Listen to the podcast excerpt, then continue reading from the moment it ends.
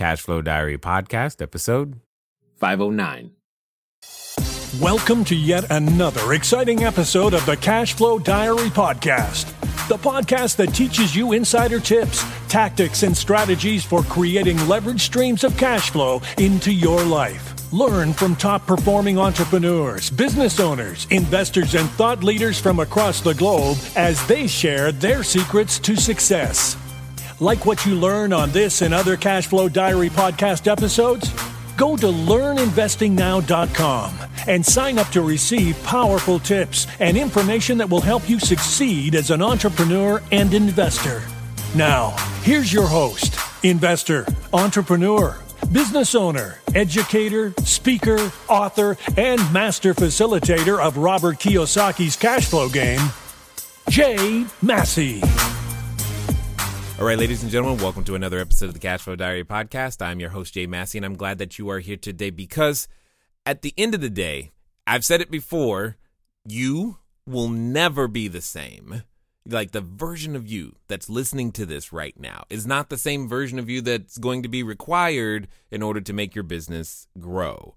That means one of the most constant things that are in the world, the planet, your business, you, is change. And we all know this. And yet, at the same time, many of our businesses don't change the way that we need to. We don't change the way that we need to. And sometimes we can get stuck. And we don't want that. We want to be change agents as well as be open to receiving the changes that happen. And in fact, if you have been paying attention, especially in the real estate world, you know, like I know, that change is rampant because of technology. It is totally crashed the idea of what you and I think of as traditional real estate, whether it's the sourcing of the tenant and how we actually run the properties.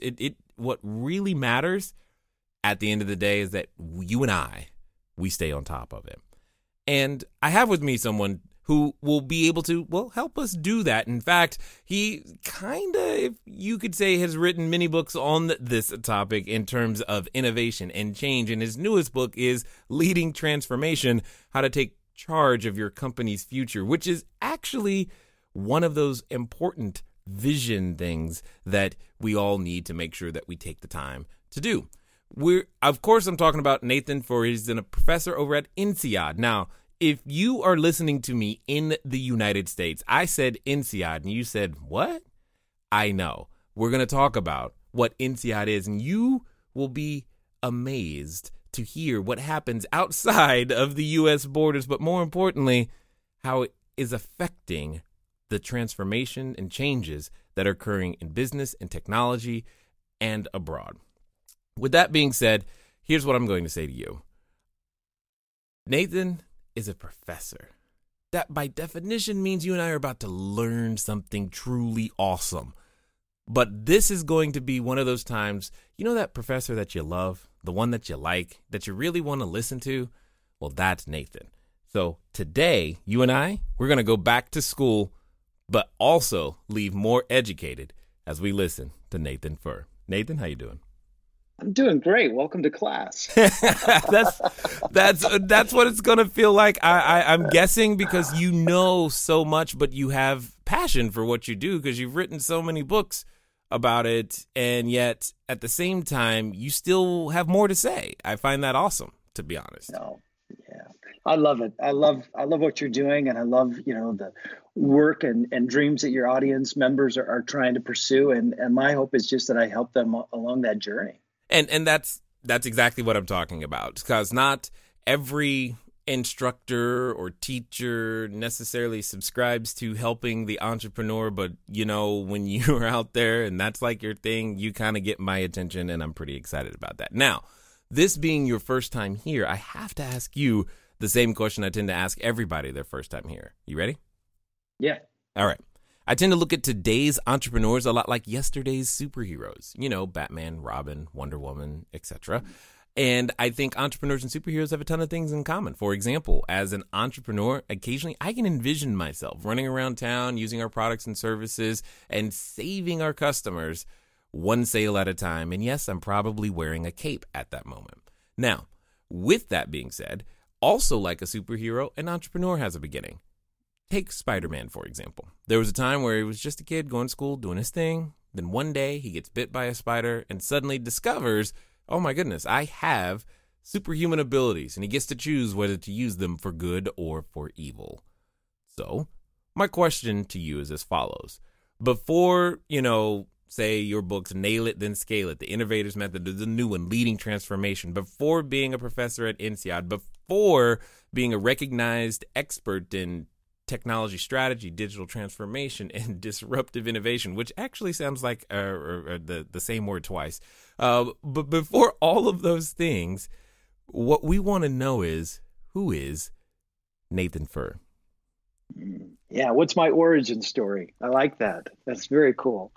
When you frame it that way, it's an interesting question because, Jay, at the core of it, I'm somebody who really cares about the dreams that people have and people getting the chance to pursue that. I mean, I want to believe in a world of opportunity where the barriers to do what you want to do have come down, and your chance to take advantage of that is greater than it's ever been. And so if I go back to my origin story, I can kind of trace that. I started my career in industry. I worked, for some big companies. I tried my hand at a startup, learned through the school of hard knocks some things what not to do, really. But I got so interested in this question of how does innovation really happen? And so I went back to Stanford to do my PhD, and I did it in the Stanford Technology Ventures program, which was this little tiny group at Stanford that was just at the nexus of innovators and investors and idea makers in Silicon Valley. It was just such a rich place to be. And while I was there, I really stumbled upon what for me is a fundamental dilemma. And all of my books, all of my writing are all wrestling with this fundamental question. And that is, you mentioned it at the beginning. You said, we see that the world is changing, and it's changing fast. And we feel like we're living in this environment of uncertainty and change. And how do we manage that? And my big concern for people is that many of the traditional management tools that are taught in business schools and that we have were actually designed in a different era. They were designed during the Industrial Revolution to answer the question, how do we coordinate and optimize big organizations? They were not really designed to address an environment of radical uncertainty. And so my quest became, what are the tools for an environment of hyper change and a very dynamic environment? What are the tools? What are the frameworks? What are the theories? Maybe we already have them. Maybe we don't. What are the new ones that we need? And so, for example, when I was at Stanford, I became part of the Lean Startup movement. I was one of the early guys in that movement. I knew Steve Blank and Eric Ries, and Nail It Then Scale It was a book written to make those Lean Startup ideas accessible to entrepreneurs. And then I, realized after I finished that Lean Startup had a lot in common with this other group that I started to get involved with at Stanford called the Design School. And they were teaching design thinking, and it had a lot in common with agile methodologies. And so as I started to look around the world, I started to see all these new innovation frameworks. And I began to ask the question, well, what do those have in common? What could they teach us about the innovation process, and how do we make those tools more accessible to established companies? And that became the book, The Innovator's Method. And I continued my quest, but I kept asking underneath it, coming back to what are the tools we need for a world of uncertainty? And one of the big questions I felt was still unresolved was how do we make a long leap?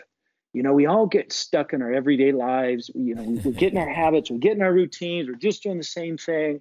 And it's hard to really see beyond that fence of our daily life what else is possible. You occasionally have the experience where you'll talk to somebody, maybe somebody's listening to your podcast and they have this aha moment of like, oh my gosh, I could do things totally differently. I was wondering, how do we access those moments and then start to take action. And that's really what led to this third book, Leading Transformation, through a collision of co-authors, including, we've got some, some comics and graphic novels in there, mixed in there too. But that's really what motivated it. And maybe let me just say one more word about this theme of uncertainty that runs throughout my work. I said we need new tools and frameworks for a world of uncertainty. But what I want to highlight is what's the driving force there? Mm. The driving force is technology. Technology has lowered the barriers for people to create, to interact, and participate, and even magnified the impact of that participation. And so that means that you're out there in the business environment. The environment feels much more uncertain because there's more entrepreneurs entering, there's more more inventions, there's just more dynamism than before. But the uncertainty side of that, in my view, is only one side of the coin. The other side of the coin that we have to be sure we acknowledge is possibility. That technology has lowered all those barriers, and there's more possibilities for all of us than ever before. It's easier to create software. It's easier to create hardware. It's easier to say and share your message than it ever was before. And there's more communities to support what you have to say and what you have to do. And so on the one hand, you hear me talking about what's the theory to manage uncertainty. I also care even more, what's the theory to take advantage of a world of possibility? You know, what's interesting is I'm listening to you. I'm just going, what he's saying is, it's kind of how you and I are even talking right now. Oh, yeah, tell me. It's like the barriers have come down, and that's a great thing. But for those entrepreneurs wondering, like, how do I make my business work? Part of the challenge is, well, the barriers have come down. So now everyone is there. I have to ask, though, because you said something that I need to understand more. You said it was radical uncertainty and hyper change. I'm curious, was not uncertainty and change always present, and wasn't not always radical and hyper? I mean, is it speeding up? Is that what you're trying to say, or help me understand a little bit? Yeah, that's a great question. So let me take a step back in my story and paint a picture for you. Before the Industrial Revolution, there was no such topic as management. There were no business schools. There were no courses you could take on management or being an entrepreneur. But every business was a small business of about 30 people or less. And what happened is in about the 1700s, the technology changes that landscape from a world of small businesses to a world of large businesses. So now you have these massive giants producing textiles and automobiles and operating railway lines. And that introduced a fundamentally new problem that needed to be dealt with. And that is, how do I coordinate these huge organizations? How do I make the trains run on time? How do I hire people? And business schools were created to solve that problem. And in fact, by the way, the first business school was founded in 1881. It was Wharton. The first MBA program was created in 1908. It was at Harvard. And yet, think the Industrial Revolution starts in the 1700s. It takes us until end of the 1800s, beginning of the 1900s to really start to create this discipline of management. And the question management tries to solve, again, is how do I coordinate? How do I optimize? How do I execute? You could not take a course in entrepreneurship in a business school until, if you were lucky in the right place, about the 1970s. Then it starts to really take off in the 1980s and 1990s. And what's happened is that, as I mentioned, technology, as it's lowered the barriers so that it's easier to create software, it's easier to create hardware, there's now more new companies, more new inventions, more people participating in the invention, creation, and commercialization process than ever before. So that now that's what creates the environment of dynamism. And I'll just give you a simple example. I remember when I did my PhD at Stanford going over to Google in some of the earlier days, and they would very proudly show off one of the sources of their one of their big things. And it was a server rack. And what they showed is that they had found a way to pack more computing power per square foot into this server rack and therefore save on costs relative to the competitors. But the thing about that server rack is for the founders of Google, Larry Page and Sergey Brin, to found Google, they had to go out and raise tens of millions of dollars of venture capital to buy the computers to then run their business. If they wanted to try that business today, they could with a credit card and in a short period of time go to Amazon Web Services and just start it right now. That's what I mean by the barriers are lower. Or my friends who are in the hardware world, they're just like, this is the golden age for hardware entrepreneurs. There's more components, there's more source code, there's more everything available to you than there was in the past. And it's not just the entrepreneurs. I mean, by some estimates, there's like 50 million new businesses formed globally every year. It's not just the entrepreneurs, but it's also invention.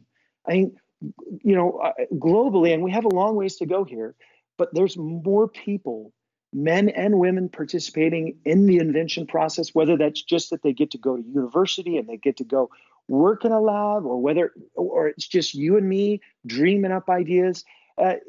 So that to me is where the dynamism. And so what's happened is the question has begun to shift from, over the past few decades, it's begun to shift from how do I coordinate and optimize and execute on the capture of value? It's shifted to becoming, how do I create value? How do I create new value? How do I discover new sources of value? What are the tools and processes and techniques for that? And that, by the way, is the big quest that we're on and that I'm on personally, and that many of my colleagues in the business school are on. And that's where I think why you see, for example, the emergence of like lean startup and design thinking and agile methodologies. And I could go on and on. All of those to me are different answers to the question of, well, how do we manage the uncertainty of innovation? And my prediction is we'll have more and more theories, more frameworks. You hear about big companies are starting to adopt holacracy or agile as an organizational structure.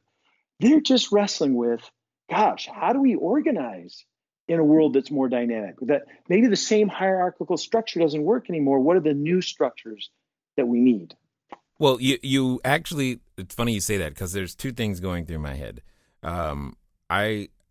I see, at least on my end, helping people, start their businesses, and that's kind of what we do.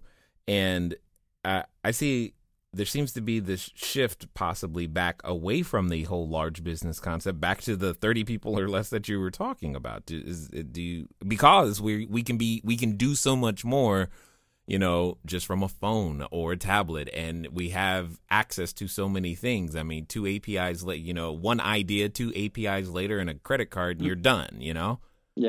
No, you're right. I mean, go ahead. Well, I just wanted to know if that was that if you were seeing companies in general go be smaller and more efficient and still be able to compete with the big boys, so to speak. Hey guys, thanks for listening as always, and I'm glad that you continue to support with each and every download and subscription and share. One of the things that I want to ask you, though, is where are you listening to me from right now? I know some of you, maybe you're on a treadmill, maybe you're washing dishes, maybe you're walking that dog, and some of you are actually in a vehicle driving right now. One of the fun things that you can do, get some of your time back, is begin to living a car-free existence.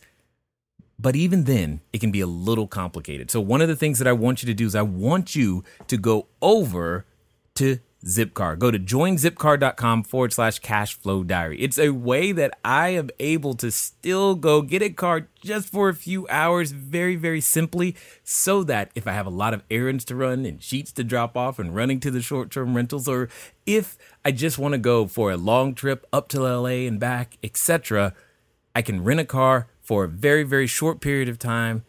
And the cool part is I don't even have to pay for any gas. Again, go to joinzipcar.com /cashflow diary. Yeah, it's interesting. It's kind of like two dynamics at once. So if you talk to like the economists, they see some consolidation around like the mega platforms like Amazon and Google and so forth. Yeah. Like those have grown really big. On the other hand, we see like massive kind of growth in small businesses and the opportunities around mass customization. I mean, in the past, when you had, say, a big automobile manufacturer, the advantage of that organizational structure is it was hard to mobilize the capital to produce those products. Right. And so a big organization was a good shell for that. And what we're seeing is that if you can lower those barriers to create, you allow so many more ideas to enter the market. And so even big companies now, when I work with executives at INSEAD, for example, they're asking, how do I start working with startups more? Because I can't do it all myself. The world's right. changing too fast. And so I think one thing, if we kind of got really, philosophical, one thing that software does do is it makes the world more modular. And when you make the world more modular, it's easier to have more pieces playing with each other in different ways. So that's another driver. In addition to lowering the barriers so more people can participate, the world's a little more modular than it was. It's easier, as you said, an API, suddenly we can work together. I just had a crazy thought, because you can go to these companies and get your T-shirts, print on demand, hey, I want this shirt with this graphic, and boom, it's to me delivered by Amazon, probably that same day in some cases, who knows, because it's insanely fast. I was like, what if we ever end up in a situation to where we have like cars that are quote unquote made on demand, where you're like, I want this, that, and the other, and you can just really customize. I mean, because you're taking a really, really big industry with this new concept at the same time. Mm. And just that thought process hit my head going, wow, that would be crazy. But yet it feels like that's where we're headed. Yeah.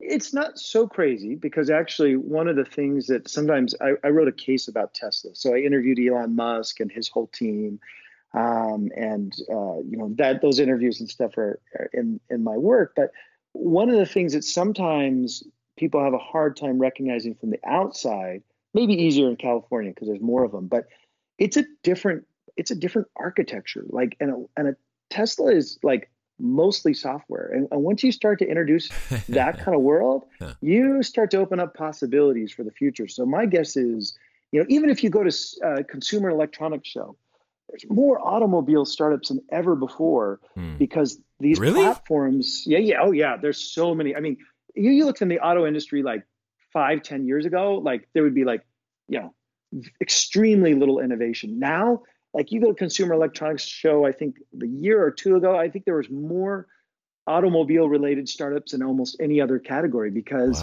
those platforms, those architectures are opening up, and there's, again, more people participating. So you're probably predicting the future here. That would be pretty interesting if that was the case. Now, you mentioned 1881 Wharton, 1908 MBA at Harvard. And I know for myself, I didn't know before this conversation and had never heard of INSEAD. Where do they fit in? Yeah. So it's funny. You can hear from so I'm based in France. You could probably guess that from my thick French accent.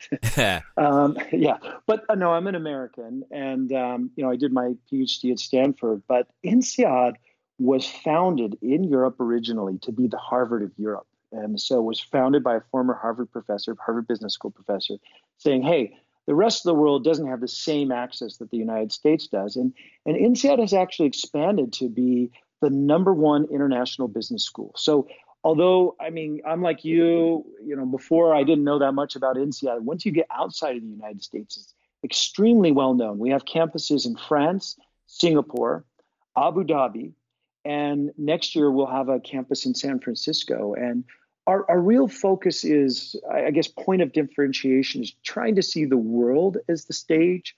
And what do we see differently if we kind of look at that world? So it's cool to talk about Silicon Valley, but what happens when you take into account, say, Shenzhen and China, and they're like the Silicon Valley of hardware. What do you see there? And so that's really the point of differentiation. But it's full of fabulous colleagues like you'd have at any top university. in the United States, and it's been a really fun place to be. I always love the U.S. and my heart's there, but it's fun to be at INSEAD as well. Totally understood. I mean, I think as a business owner, we have no choice, but especially in today's economy, to consider things outside our own natural borders, whether that's U.S., whether it's those of you listening to us in Europe, Australia, it doesn't really matter. The point is we're all in this one big spinning globe, and you've got to figure out a way to deliver efficient, effective service or product to people wherever they are. Speaking of which, because we have, access to so many things, because things are easier for the entrepreneur to wake up today and have a business tomorrow, how on earth does a small business owner even come close to staying on top of or integrating all of this change into their business? I mean, half the time getting the bookkeeping done is a challenge. Oh, yeah. Yeah, I hear you. And, because of my own experience running a startup, and then my younger brother he's an entrepreneur right now. And I'm always telling him, you've got to outsource your bookkeeping. So yeah. Focus on important things. Exactly. Exactly. So I hear you. Well, it's kind of a mix of things. So, let me say, in terms of fundamentals, right? It's funny. I just want to build on your point about taking the world into account. The first work I did on innovation asked the question, where do really good ideas come from? And wow. This is work that's summarized in The Innovator's Method and in another book called The Innovator's DNA. And we found that these really kind of radical innovators engaged in 5 behaviors. I mean, of course, many other behaviors, but the top 5 behaviors. The number one behavior was what we call dissociating, which is simply a mental activity of putting different things together. So there are very, very, very few ideas that are like truly radically new. Most innovation is about taking an idea from one context, one place, and using it in another. So one of the benefits of kind of paying attention to what's going on in the broader world is there's a lot of innovation that gets stuck in one geography or one place or one industry, one activity that can be borrowed somewhere else, and then it becomes kind of a big idea somewhere else. So that one behavior of association, I'd encourage you, keep your eyes open. And since we're talking about it, the other 4 behaviors we talked about were also questioning, being willing to challenge the status quo, observing, noticing the world around you to see problems that can be fixed, experimenting, being willing to try and test new things, follow your curiosity. And then lastly, networking, but not networking like handing out business cards, but networking for ideas. So talking to other people, keeping your eyes open for those connections. So those 5 behaviors, associating, questioning, observing, experimenting, and networking, were like at the core of idea generation. And then once you have an idea, what do you do with that idea? And this was the heart of the books, Nail It Then Scale It, and The Innovator's Method. And I'd say, on the one hand, yeah, you could try to stay on top of everything and pay attention to all these technology trends. But I'm just finishing a draft of an article for Harvard Business Review about digital transformation. Mm-hmm. And we're writing we're kind of framing it as like these 5 myths. And one of the myths is that digital transformation is about technology. And you'd be like, wait a minute, how does that go together? How is it not? How is it not about technology? And it's not because, and this is why it's not, because it's about the customer. If it's not about a customer need, a customer problem, it doesn't matter what you dream up. It doesn't matter how fancy and entrepreneurs and engineers and corporates, they get in this trap all the time. Get a big idea, or about some fancy technology or something, but none of that really matters unless you're really deeply solving a customer need. And so when I talk about the innovation process, it always goes back to, how do I understand the customer's job to be done, their underlying need for which they've hired this solution or service or product, and finding ways to do that better is the essence of, good business, whether you're an entrepreneur or corporate. And so even when it comes down to something as fancy pants as digital transformation, which I teach, I don't care about, yes, artificial intelligence is exciting and blockchain is, cool and virtual reality, very fun, but they're only useful to the end that you solve a customer problem better. And so to me, as an entrepreneur, like just always getting to the heart of that. I mean, I remember, I kind of, you heard me hint at the fact that I had a startup that failed.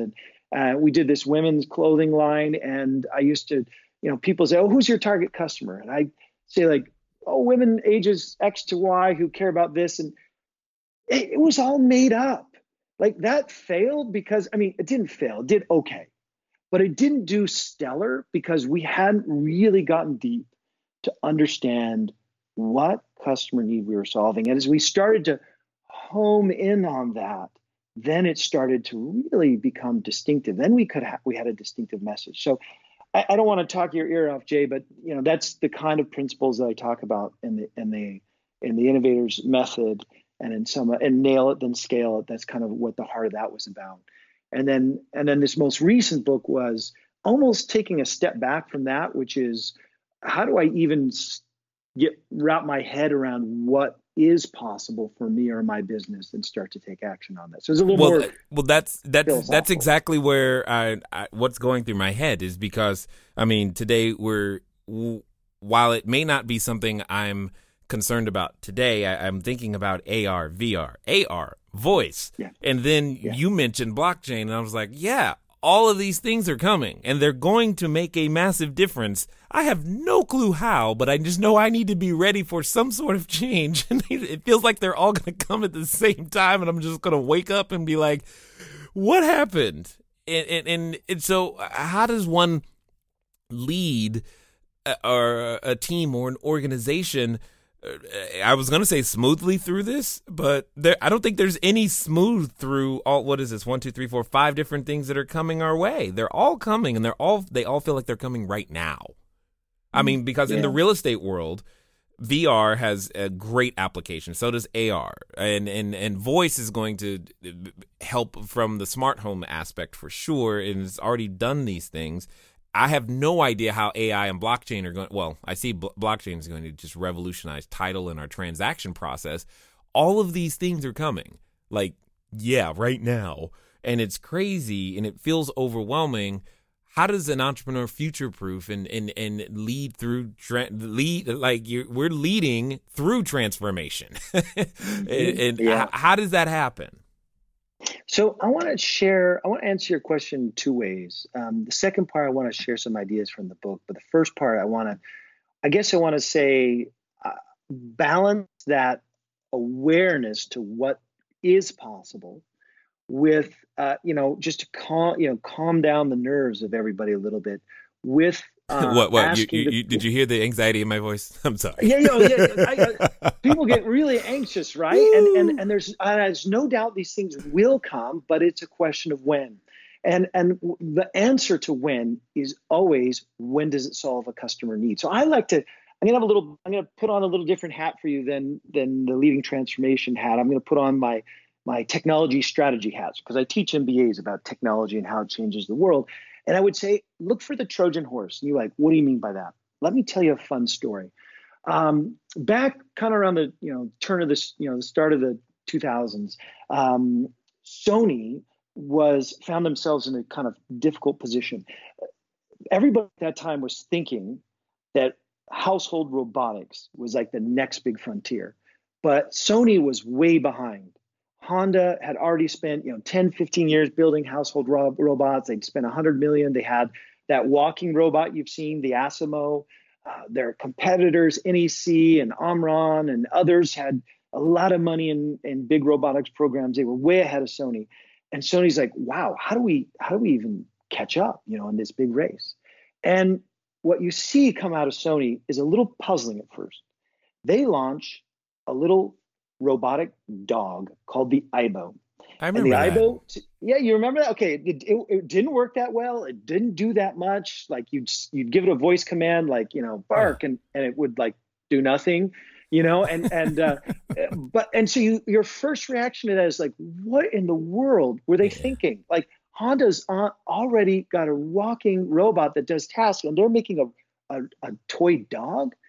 But the brilliance of it, and it was a brilliant move, is that it allowed them to start learning by doing. It allowed them to find a customer segment who would pay for this thing today, and they could start developing their capabilities by actually doing it, by manufacturing it, by trying and learning. And so they ultimately sold, you know, hundreds of thousands of these little Aibo robots. They actually caught up and surpassed Honda's capabilities. And when I look back at that story, I'm like, what they found is they found a Trojan horse. They found a customer need where they could start learning about these technologies today, somebody who would pay them today to use these things. And so I feel like as we throw out all these kind of big, fancy fourth industrial revolution technology names, that we got to remember where that will take off is where it's solving a real need today. And that's where you want to be playing and exploring and learning and watching for that Trojan horse, that, oh, that's where it's taking off. Because you know what? Honda hasn't sold, I mean, I don't know how many, if they've sold any of the Asimos. They cost, you know, well over $100,000. They cost a couple, I think, in the millions. But they're not selling those Asimo robots, whereas Sony is. And then, you know what happened? They cut it. They cut the program. And they cut it because I think building those gave them the insight that we're not ready yet. The AI isn't ready. The robotics isn't ready. But they did relaunch it this year. Yeah, I was going to say, isn't there a new one? Yeah, I was like, I thought there was a new one. So they're back and they're playing that game. So I guess I would say, you know, for your audience, especially if you think about real estate, I would just be saying, hey, how do the world, these technologies look really scary from the outside, but you get on the inside, it's a lot less scary than it looks. Look for where it really would add value to your customers today, and just play along with the people. Just get involved. You don't have to like be master and owner of everything. Partner with people, go to events, learn from them. That's how you stay on top of it. So that's like my first kind of, you know, view of those kind of crazy technologies. I mean, yeah, go ahead. What I was going to, well, and I want to hear that. It's just that because when you say that, the thing that, again, just my cursory level overview, I've spent the most time understanding the impacts of the blockchain, etc. And that's what I'm mostly concerned about, is that transformation, what the blockchain has available specifically for real estate, is speed that which the real estate market has never seen. I mean, we historically are this, like, we move like molasses. It takes forever to transact, title, and change things. I mean, and being able to move at the same speed as, say, stocks and equities and bonds is literally what's coming to the future. And I think that one little, like, oh my God, watching how fast transactions and pricing can happen is, I don't know what that looks like, but it's going to look like something. And we definitely don't have the data, the speed, we don't have the databases for it in order to be able to make the decisions. We're used to taking our time with those things. And those are the things that I keep thinking about, is like, it's not going to be like that. It's just not. So that's what you've just identified for me sounds like the beachhead or the Trojan horse. That's the real spot where, like, these technologies could really, you know, hit real estate.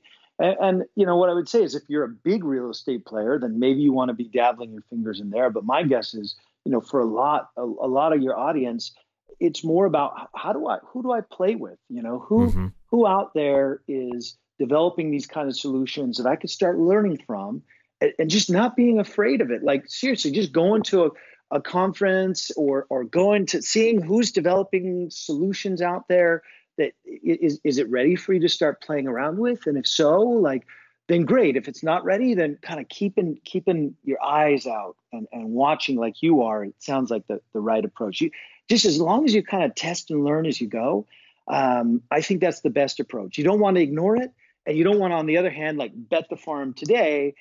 Because it can take some time for these technologies to, like, emerge. You know, I told people at the beginning of this episode, I said, we're going back to school, and you were one of those instructors, and you're engaging in such a way that you make me want to go to school, man. Stop it. I love it.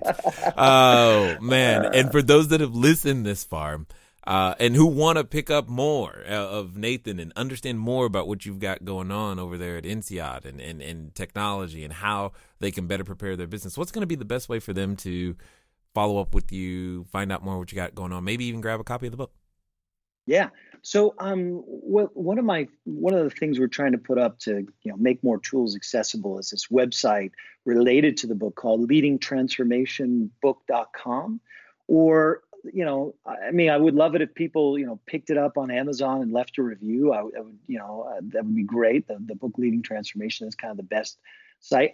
It's a great question. I do need to do better at broadcasting what I do. So I do have a series that was on Forbes called The New Entrepreneur. That was on Inc. It was The New Entrepreneur. And then I write for Forbes and I write for Harvard. But probably leadingtransformationbook.com is a good place to start. There's some fun surprises there. I'll tell you about them.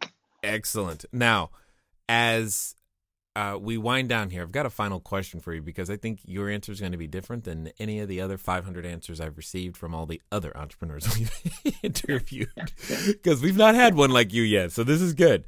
You know, there's someone who's been listening this entire time, and, you know, maybe they've gained that level of faith that they need to actually take that next step. And they're like, you know what, Nathan, this I can do this. I can make my business happen. And they now are ready to take that leap. They are standing, Nathan, in front of the superhero outfit store. They're ready to pick out their cape and tights.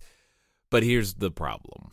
You know, like I know, that when we reach these moments of decision, we often are accompanied with a companion that is usually coming in the form of a voice. And it's a voice that reminds us of how it didn't work last time. And, oh, my God, are you absolutely crazy? I mean, you can't even do your bookkeeping. How on earth are you going to do your own new business? How are you going to make that 6-figure, 7-figure thing happen? Don't you know technology is going to totally crush you? Amazon's going to buy that idea and you're going to be out of business. I mean, it reminds us of all the reasons why it won't work. And for some people, they're related to that voice. So with that being the case, today is going to be different, Nathan. This time they're going to actually follow through. They're going to do exactly what you say. And they're going to do so in the next 24 to 48 hours. What would you suggest that they do? So this is the heart of the book, Leading Transformation. It's about, how do I make company change at my company or personal change? And really all we did there was to take seriously the last few decades of psychology about the very human barriers to making change. And there's a lot of them out there, but we could probably bucket it into three categories. There's the tendency to get stuck in the status quo. There's the tendency to get stuck in our habits and routines. And then there's the fear of the unknown. And that's what I heard you talking about, that voice in your head of like, oh my gosh, this isn't going to work. So how do we overcome those things? And what we do in the book is we just try to talk about some tools to do that. And some of the tools are new and some of them are old. In fact, the most powerful and oldest tool is story. And story is something we've had as human beings from the very beginning. When we hear stories, our brains actually release endorphins. When you tell a story to somebody, your brain, when we use like neuroscience, and one of my co-authors is an applied neuroscientist, and you actually start to peek inside people's brains, your brains of the listener and the teller start to sync up together and start to become convinced. And so really at the heart of it, what we're talking about is story has this incredible power to change the way we see the world, to suspend our disbelief. And so of the many tools we talk about there, the one thing I would encourage you as an individual or a business to ask the question, what else is possible for my future? And what's a story but with characters and conflict and resolution that I could tell that would help me believe in that? So like when I do this, let's say, for example, with individuals, I'll have them like sit down and say, like, I want you to imagine 10 different possible futures for yourself 5 years from now. And as you write out those futures in bullet form or a paragraph form, like, what do you notice about those futures? What would you ideally like to be doing in 5 years? What would you hate to be doing in 5 years? I do the same thing for companies, myself and my co-authors. So one of my co-authors, Kyle Nell, was the former head of innovation at Lowe's, and he helped take that company from just doing, you know, do-it-yourself retail every day to literally having robots in stores, putting the first store in space, exosuits, crazy stuff. All of the technology, fancy stuff doesn't matter. What they're really trying to do is help people remodel, envision what their home could be and do it.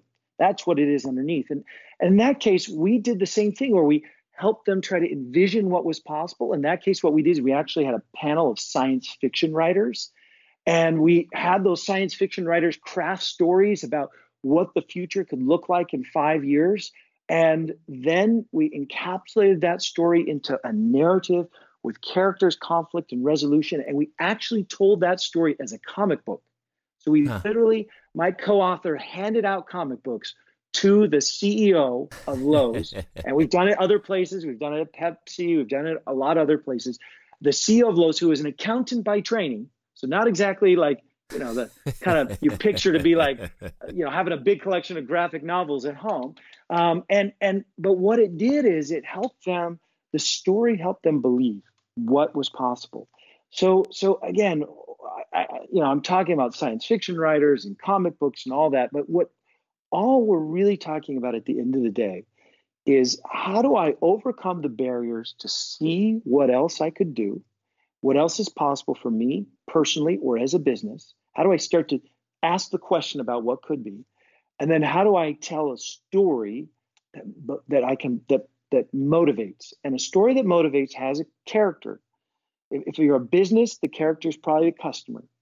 It has a conflict, which is the problem they're trying to solve.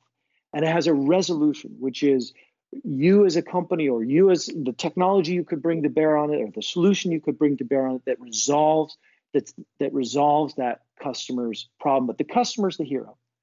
By contrast, if you're talking about for yourself as an individual, you're the character. And what's the conflict you have in your life?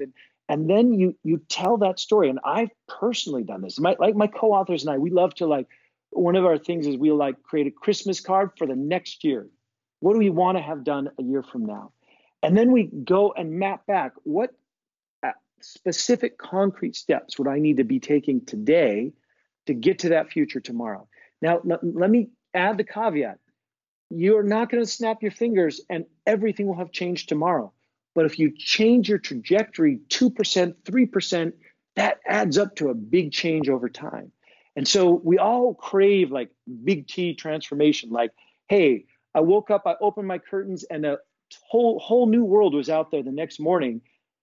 In reality, little T transformations add up to big T transformations. And so I guess that's the, you know, we talk about other stuff in the book, like, you know, using artifact trails to like map out how you're going to get there, how to create measures that you're succeeding so that you feel some confidence that you're going the right direction. You can convince your skeptics. And we talk about, you know, how to get through if you have a real thorny decision maker in your way. How do you kind of navigate that?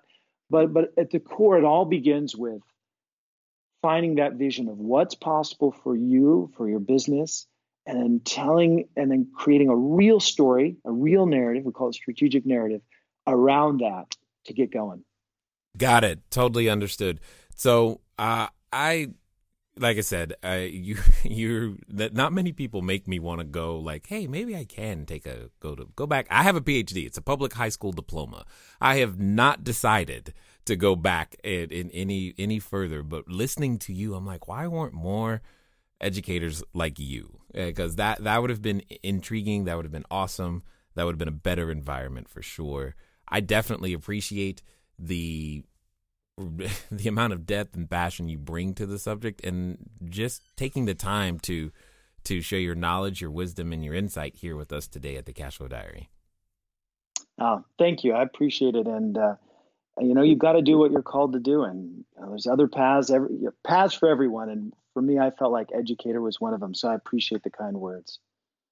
All right, ladies and gentlemen, you know what time it is. It's time for you to move at the speed of instruction. What does that mean? That means leadingtransformationbook.com. That's what it means. It means take a measurable step of action towards that future. Yeah, maybe write out a Christmas card for the next year, because that was neat. I'd never heard of that one before, but it makes sense. Because if you've already written it out, you at least are thinking about it, and you have a shot at making those things that you're writing actually happen, and you can do so today. Ladies and gentlemen, it's been fun talking to you guys today. I look forward to talking to you soon. Until next time.